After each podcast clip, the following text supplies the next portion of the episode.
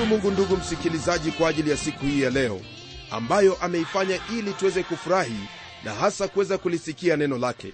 Somo letu la leo ndugu msikilizaji latoka katika sura ya 20 ya hiki kitabu cha yeremia hadi ile sura ya 22 aya ya 30 kwenye sura hii ya 20 hadi 22 tutaangalia jinsi yeremia alikuwa akiteseka.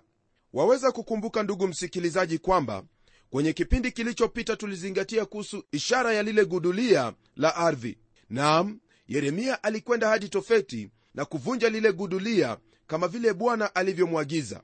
Na hapo ndipo mungu alimpa ujumbe kwa watu wa yuda kwamba wao watakwenda utumwani. Yosia mfalme aliyetenda haki na hukumu tayari alikuwa amekufa. Baada yake akaja yehoahazi na kisha yehoakimu ila kwa wakati huu ambapo twazingatia sura hii ya 20 hadi 22 zedekiya ndiye aliyekuwa mfalme wa mwisho.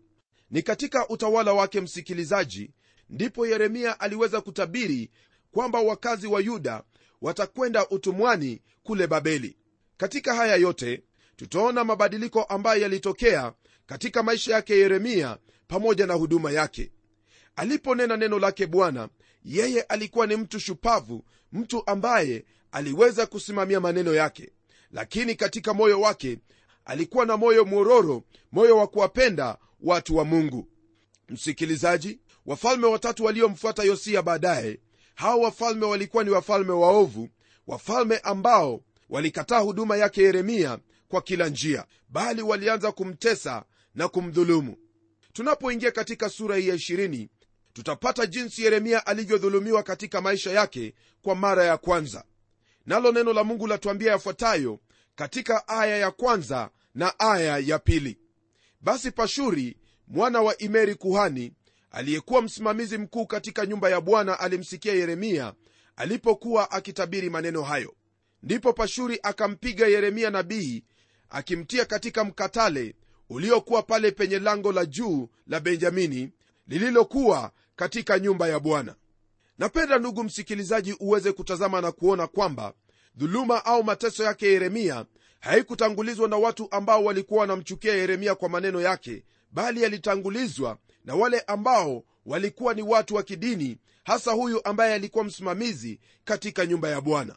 Haya ndiyo ambayo hufanyika ndugu msikilizaji wakati ambapo mtu wa mungu anaposimama na kuweza kuanza kunena neno la mungu jinsi lilivyo kutoka kwenye neno lake bwana unaponena neno lake mungu jinsi lilivyo hautapata marafiki wengi bali utapata adui wengi nao hawatatoka mbali bali watatoka katika sehemu ambayo upo.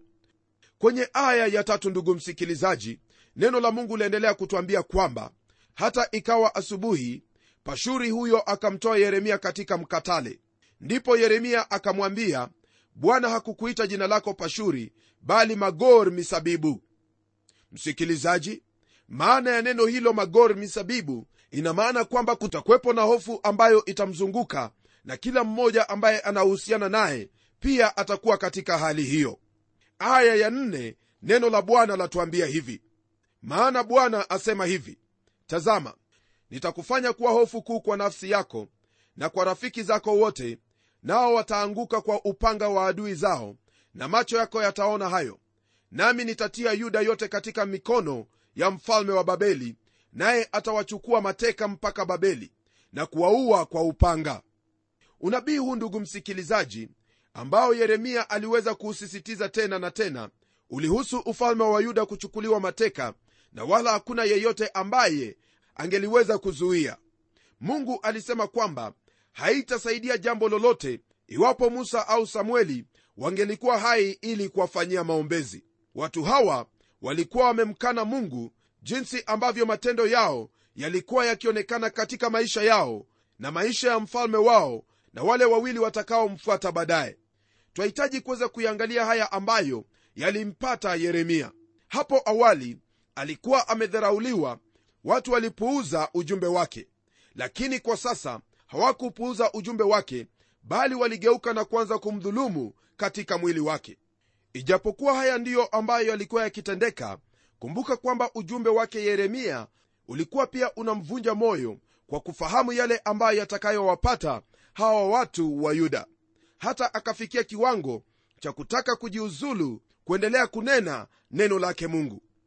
Msikilizaji moyo wake yeremia haukuwa ni moyo ambayo ulikuwa na dhuluma kwa wale watu au kuwafanyia dhihaka kwa yale ambayo yatawapata bali ndani yake alikuwa akihisi uchungu wa yale yote ambayo yatakayowapata wakati ambapo hukumu ya mungu itakuja juu yao. Kwenye aya ya tisa ndugu msikilizaji neno la mungu liendelea kwa kutuambia kwamba nami nikasema sitamtaja wala sitasema tena kwa jina lake. Basi ndipo moyoni mwangu kumekuwamo kama moto uwakao uliofungwa ndani ya mifupa yangu nami nimechoka kustahimili wala siwezi kujizuia kile ambacho chajitokeza kwenye aya hii ndugu msikilizaji ni kwamba yeremia katika moyo wake alikuwa akisema kwamba ujumbe ambao mungu amempa ni ujumbe ambao ulikuwa unamgusa moyo wake sana na isitoshe pia ulifanya aweze kudhulumiwa katika mwili wake na wale waliokuwa viongozi wa dini pamoja na kukataliwa na watu. Kwa hivyo aliona ni vyema aache kuendelea kunena katika jina lake. Alipojaribu kufanya jambo hilo alipata kwamba neno lake mungu ni kama moto uwakao katika mifupa yake. Naye hangeweza kujizuia zaidi bali kuenenda mbele na kuweza kunena neno lake bwana. Hili ambalo lilitendeka katika maisha yake yeremia ndilo ambalo ndugu msikilizaji lahitaji kutendeka katika maisha yako wakati wowote wa unaponena neno lake bwana. Je huduma yako ni kazi tu au ni huduma ambayo moyo wako pia u ndani yake? Iwapo mambo haya hayatendeki katika maisha yako basi hauna shughuli yoyote ya kuweza kujaribu kulinena neno lake bwana. Ni vyema uweze kunyamaa kwa kuwa kile ambacho utakachokinena sio kitu ambacho kitakuwa kikitoka moyoni mwako bali ni kitu ambacho utakuwa ukinena maneno ambayo hayana msaada wowote. Najua kwamba sasa waweza kuelewa kile ambacho kilikuwa kikiendelea katika moyo wake yeremia yeye aliweza kuingia au kufikia sehemu ambayo watu wengi wa mungu waliweza kufikia katika agano la kale. Alianza kuimba wimbo wa zamani ambao haungeweza kumsaidia hata kidogo. Hebu msikie yeremia anapoimba wimbo huu katika aya ya14 hadi ile aya ya18 neno la mungu lasema hivi na ilaniwe siku niliyozaliwa isibarikiwe siku ile aliyonizaa mama yangu na alaaniwe mtu yule aliyemletea baba yangu habari akisema umezaliwa mtoto mwanamume akimfurahisha. Mtu huyo na awe kama miji ile ambayo bwana aliiangamiza. Asijute na asikie kilio asubuhi na kelele za fujo adhuhuri kwa sababu hakuniua nilipotoka tumboni na hivyo mama yangu angekuwa kaburi langu na mimba yake siku zote nzito. Nalitoka tumboni kwa sababu gani kuona tabu na huzuni hata siku zangu ziharibike katika aibu. Kwa hakika ndugu msikilizaji yeremia alijichukia yeye mwenyewe kutokana na yale ambayo yalikuwa yamempata. Ila kwa kutamani kwamba hangelizaliwa haikutokana na busara bali ilitokana na hali hiyo ya kuvunjika moyo kwa sababu ya yale yote ambayo alikuwa akiyapata na kufahamu kwamba yale ambayo anatabiri watu hawayapokei ila yatakuja kutimia mambo haya yaliweza kumuumiza yeremia na kumfanya awe ni nabii mwenye machozi mengi. Msikilizaji kabla ya kugeukia sura ya 21 hebu nikwambie kwamba sura hii ya 21 hadi 29 ni unabii ambao ulinenwa katika utawala wa zedekia mfalme wa yuda. Unabii huu ndio ambao utatuongoza hadi wakati ambapo yerusalemu itaharibiwa na watu kuchukuliwa na kupelekwa mateka babeli kwenye sura hii ya 21 ndugu msikilizaji kile ambacho twakipata hapa yani kipengele ambacho tutazingatia ni kuhusu jibu kwa zedekia kumuhusu nebukadneza mfalme wa babeli. Neno la bwana latuambia hivi katika aya ya kwanza na ya pili. Neno hili ndilo lililomjia yeremia kutoka kwa bwana hapo mfalme sedekia alipompelekea pashuri mwana wa malkia na sefania mwana wa maaseia kuhani kusema tafadhali utuulizie habari kwa bwana kwa maana nebukadreza mfalme wa babeli analeta vita juu yetu. Labda bwana atatutendea sawasawa na kazi zake zote za ajabu ili aende zake akatuache. Ni jambo la kushangaza ndugu msikilizaji kwamba wakati ambapo huyu mfalme sedekia alipokuwa kwenye shida yeye alikwenda kwa yule mtu aliyefahamu kwamba alikuwa na neno lake mungu.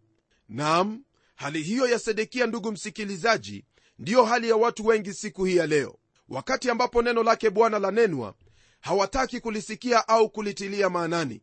Lakini mara tu wanapoingia katika shida hapo ndipo basi wanaanza kumkumbuka mungu na kuanza kuwatafuta watumishi wa mungu ili waweze kuwaombea angalau hali yao iweze kubadilika. Kumbuka kwamba ndugu msikilizaji kile ambacho unachokipanda ndicho ambacho utakachokivuna. Nam sina maana ya kwamba mungu hawezi kuyajibu maombi yako au hawezi kukusaidia wakati wa shida. Lakini habari gani wewe kufanya uhusiano wako na mungu kabla ya nyakati hizo za shida?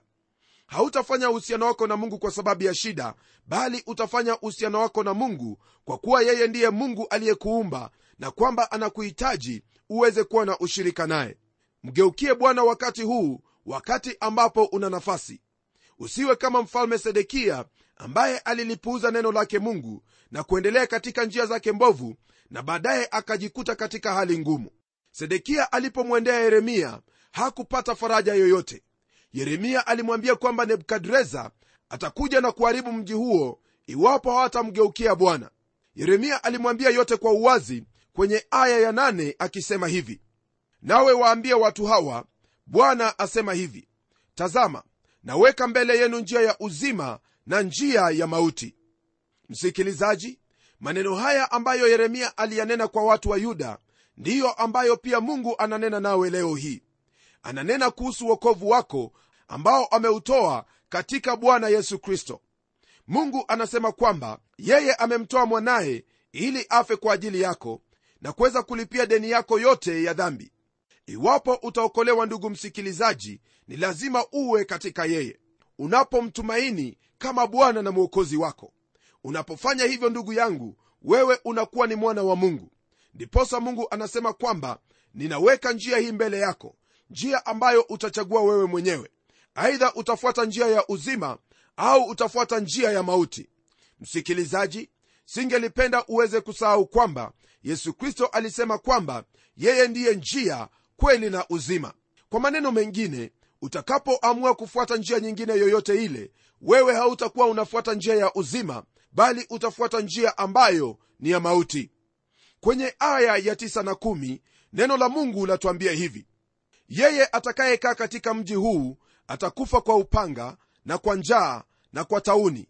Bali yeye atakayetoka na kujitia pamoja na wakaldayo wanaowahusuru yeye ataishi na maisha yake yatakuwa nyara kwake. Maana nimeweka uso wangu juu ya mji huu niuletee mabaya wala nisiuletee mema asema bwana. Utatiwa katika mkono wa mfalme wa babeli naye atauteketeza. Msikilizaji haya ndiyo ambayo mungu aliwanenea watu hawa waweze kuchagua kile ambacho watataka. Iwapo watajitoa mikononi mwa mfalme wa wakaldayo yani mfalme nebukadreza basi wao watakuwa salama. Lakini iwapo watakaa katika mji basi hapo ndipo watafikia mwisho wao. Mfalme sedekia hakuweza kuyatii haya yote. Yeye alikuwa ni mtu dhaifu mtu ambaye alikuwa ni mwovu kuliko wale wafalme wote waliomtangulia. Wala hakumgeukia mungu katika haya yote. Ni kana kwamba mfalme sedekia alikuwa akiwaza kwamba kwa kuwa mungu hakumruhusu nebukadreza kuuharibu mji wakati wa mfalme yoakini aliyekuwa mbaya kama yeye basi itakuwaje kwamba itatendeka wakati wake? Msikilizaji watu wengi huwa na mawazo kama hayo mawazo ambayo ni duni kabisa hayawezi kuwasaidia kwa lolote lile. Tunapogeukia sura ile ya 22 ndugu msikilizaji twapata hukumu ya mungu juu ya yoakimu maneno haya ni maneno ambayo yanaweza kulinganishwa na yale maneno ambayo mungu aliyanena juu ya kaini au maneno ambayo mungu aliyanena kuhusu yuda aliyemsaliti kristo. Huyu yoakimu alikuwa ni mfalme mwovu ijapokuwa katika utawala wake kulikwepo na ufanisi na usitawi kwa njia moja au nyingine. Matajiri waliendelea kuwa matajiri na wale ambao walikuwa ni masikini waliendelea kukandamizwa. Ni jambo la ajabu ndugu msikilizaji tena jambo la kustaajabisha kuhusu yale ambayo neno la mungu lasema kuhusu masikini. Mungu anawatazama na kuwashughulikia masikini sana kama vile tunavyopata mafundisho kutoka kwenye agano la kale na pia agano jipya hili ni jambo ambalo msikilizaji hatuwezi tukalipuuza kwa vyovyote vile. Naam ni vyema tusiwe watu ambao twawakandamiza wale ambao ni masikini miongoni mwetu. Ujumbe wake mungu kuhusu yoakimu waanzia kwenye aya ya 13 katika sura hii ya 22 ole wake aijengaye nyumba yake kwa uovu kwa vyumba vyake na vyumba vyake kwa udhalimu atumiaye utumishi wa mwenzake bila ujira wala hampi mshahara wake. Msikilizaji watu wengi wamekuwa matajiri katika njia ambazo ni za uovu. Naam wale ambao ni masikini kama unavyofahamu wameendelea kuwa ni watu ambao wamenyanyaswa hawalipi jinsi ambavyo inahitajika na wala hawafanyiwi haki. Haya ambayo yanatendeka siku hii ya leo ndiyo pia ambayo yalikuwa yakitendeka wakati wa mfalme yoakimu. Kwenye aya ya 14 hadi 15 neno la mungu liendelea kusema hivi. Asemaye nitajijengea nyumba pana na vyumba vipana naye hujikatia madirisha na kuta zake zimefunikwa kwa mierezi na kupakwa rangi nyekundu. Je utatawala kwa sababu unashindana na watu kwa mierezi? Baba yako je hakula na kunywa na kufanya hukumu na haki? Hapo ndipo alipofanikiwa. Msikilizaji kwake mungu kutaja kuhusu baba yake ina maana ya yule mfalme yosia aliyekuwa ni mzuri aliyetenda mambo mema na kutenda haki na hukumu. Neno la bwana liendelea kusema hivi katika aya ya 16 na 17 kumuhusu huyo mfalme yosia. Alihukumu maneno ya maskini na mhitaji hapo ndipo alipofanikiwa. Je huku siko kunijua asema bwana? Bali macho yako na moyo wako hauna utakalo ila kutamani na kumwaga damu isiyo na hatia na kudhulumu na kutenda jeuri kwa maandiko haya ndugu msikilizaji ni wazi kwamba mungu anamwelezea huyu mfalme yoakimu kwamba yale ambayo anayatenda siyo yale ambayo baba yake alikuwa akiyatenda. Yeye alikuwa na tamaa alimwaga damu isiyo na hatia na pia kudhulumu na kutenda ujeuri. Ndugu msikilizaji fahamu kwamba mungu ana maneno mengi sana ambayo ananena kuhusu wale ambao ni wahitaji na wale ambao ni maskini. Kama vile ilivyokuwa katika siku za yoakimu matajiri waliendelea kuwa matajiri kwa kutumia njia ambazo zilikuwa ni za uovu na wale maskini waliendelea kuwa maskini. Na haya ambayo yalikuwa yakitendeka ndiyo ambayo pia yanatendeka siku zetu za leo. Fahamu kwamba mungu ana maneno mengi sana anayeyanena kuhusu watu walio maskini watu walio na hitaji. Yeremia alikuwa akinena kuhusu wale matajiri waliokuwa wakiendelea kurundika mali kutokana na jasho la watu wengine bila ya kuwalipa jinsi ilivyohitajika. Nam waliendelea kuwadhulumu wale ambao ni masikini na katika kiburi chao na ujeuri wao waliendelea kujijengea majumba na kuishi kana kwamba mungu hajui kile ambacho wametenda hata waweze kupata mali walio nayo. Je utajiri au mali ulio nayo umeupata kwa njia gani? Umepata kwa kuwadhulumu watu? Je umeupata huo utajiri au mali hiyo kwa kuwadhulumu watu na kuwafanyisha kazi na bila kuwalipa jinsi inavyohitajika? Iwapo wewe unafanya hivyo basi fahamu kwamba hukumu yake mungu ii juu yako. Tunapoendelea ndugu msikilizaji mungu sasa anamgeukia huyu ambaye ni konia na kunena maneno ya hukumu juu yake. Neno la mungu lasema hivi kuhusu hukumu ya mungu juu ya yoakimu katika aya ya 24 na 25 kama niishivyo mimi asema bwana hata konia mwana wa yoakimu mfalme wa yuda angekuwa pete yenye muhuri katika mkono wangu wa kuume ningekung'oa wewe hapo nami nitakutia katika mikono ya watu wale wakutafutao roho yako na katika mikono yao unaowaogopa naam katika mikono ya nebukadreza mfalme wa babeli na katika mikono ya wakaldayo. Kutokana na hayo maandiko ndugu msikilizaji ni wazi kwamba mungu alikuwa amemkana na kumkataa huyu yekonia kwa kumwita konia. Ndiposa anasema kwamba angelikuwa pete yenye muhuri katika mkono wake wa kuume basi angemng'oa mahala hapo. Mungu alichukizwa na matendo ya huyu konia hata kuweza kumkataa na kumtupilia mbali. Kwenye aya ya 28 hadi ile aya ya 30 neno la bwana lafungia sura hii ya 22 kwa maneno yafuatayo. Je mtu huyu konia ni chombo kilichodharauliwa na kuvunjika ni chombo kisichopendeza? Mbona wametupwa yeye na wazao wake na kutupwa katika nchi wasiyoijua? Ee nchi nchi nchi lisikie neno la bwana. Bwana asema hivi andikeni habari za mtu huyu kwamba hana watoto kwamba mtu huyu hatafanikiwa siku zake zote. Maana hapana mtu katika wazao wake atakayefanikiwa akiketi katika kiti cha enzi cha daudi na kutawala tena katika yuda kwa hakika ndugu msikilizaji mungu alimkana na kumkataa huyu konia. Hakuna yeyote katika uzao wa konia ambaye ataketi katika kiti cha enzi cha mfalme daudi au kutawala yuda tena. Msikilizaji hiyo ndiyo sababu kwamba yusufu hangeliweza kuwa baba yake yesu. Maana yusufu alitoka kwenye uzao wa konia ambayo mungu alisema kwamba hakuna yeyote kutoka kwenye uzao huo atakayekaa katika kiti cha enzi cha daudi je ndugu msikilizaji hiyo ina maana kwamba katika kiti cha daudi cha enzi hakutakuwepo na yeyote atakayekalia? Hebu sikia unabii huu ndugu msikilizaji ambao mungu aliunena katika sura ya 33 aya ya 17 neno la mungu lasema hivi.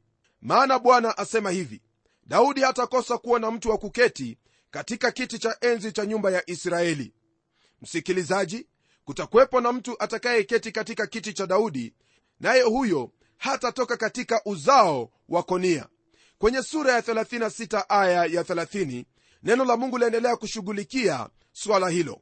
Nalo neno lasema hivi basi bwana asema hivi katika habari za yoakimu mfalme wa yuda hata kuwa na mtu wa kukaa katika kiti cha enzi cha daudi na mzoga wake utatupwa nje wakati wa mchana upigwe kwa hari na wakati wa usiku upigwe kwa baridi ndugu msikilizaji ningependa kukukumbusha kwamba yoakimu ndiye aliyekuwa babaye yekonia naye mungu alikatilia mbali uzao ule. Kuna mambo ambayo ndugu msikilizaji yafaa kuangaliwa mahali hapa hasa kuhusu uzao wake kristo. Katika mathayo sura ya kwanza twapata uzao wake yesu ukiendelezwa hadi kufikia yusufu. Kisha twapata uzao huo ukiendelezwa kutoka kwa daudi hadi sulemani na kisha yekonia hiyo ndiyo sababu ya mungu kuweza kuita nchi ili iweze kuwa shahidi ya yale yote ambayo ameyanena kuhusu uzao huo wa yekonia. Hili lilifanyika kwa kusudi ili kwamba kusudi lake mungu liweze kusimama. Naam yeye aliweza kuwahukumu wale wote aliyotaka kuwahukumu na bado ataweza kutimiliza ahadi yake ya kuweza kumweka mtu atakayetawala katika kiti cha enzi cha daudi naye huyo siyo mwingine bali ni yesu kristo masiya rafiki yangu yote unayoyatenda katika maisha yako ni lazima ufahamu kwamba utatoa hesabu kwayo. Je utachagua njia gani? Na iwapo wewe ni tajiri au iwapo wewe ni mtawala unatawala kwa haki na hukumu au wewe unawanyanyasa watu? Haya yote ndugu yangu fahamu kwamba mungu atakuhukumu kulingana na wajibu ambao amekupa fanya lile ambalo ni haki kwa kuwapa kila mtu ujira wake na kila mtu mshahara wake jinsi inavyohitajika. Nawe utapata kibali machoni pake bwana. Hebu tuombe pamoja. Baba mungu katika jina la mwanao yesu kristo na kushukuru kwa ajili wewe ndiwe mungu unayeweza kutuongoza katika mapito yako.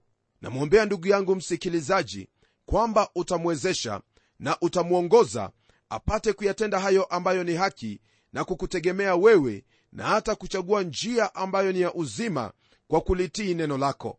Naomba haya katika jina la yesu kristo ambaye ni bwana na mwokozi wetu. Amen.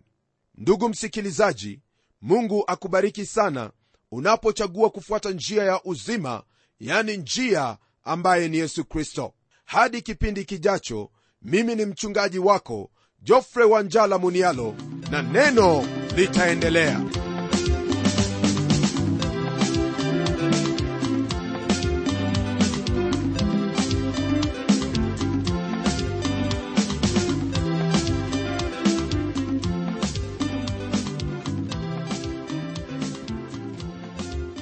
je msikilizaji wangu unaendelea kubarikiwa na kipindi cha neno?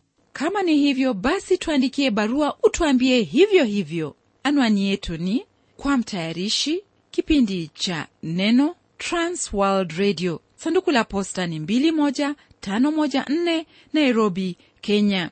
Pia waweza kutumia anwani yangu ya email ambayo ni pomodo at twr co ke na hadi wakati mwingine ndimi mtayarishi wa kipindi hiki pamela omodo nikikwaga nikikutakia mema mchana wa leo. Neno litaendelea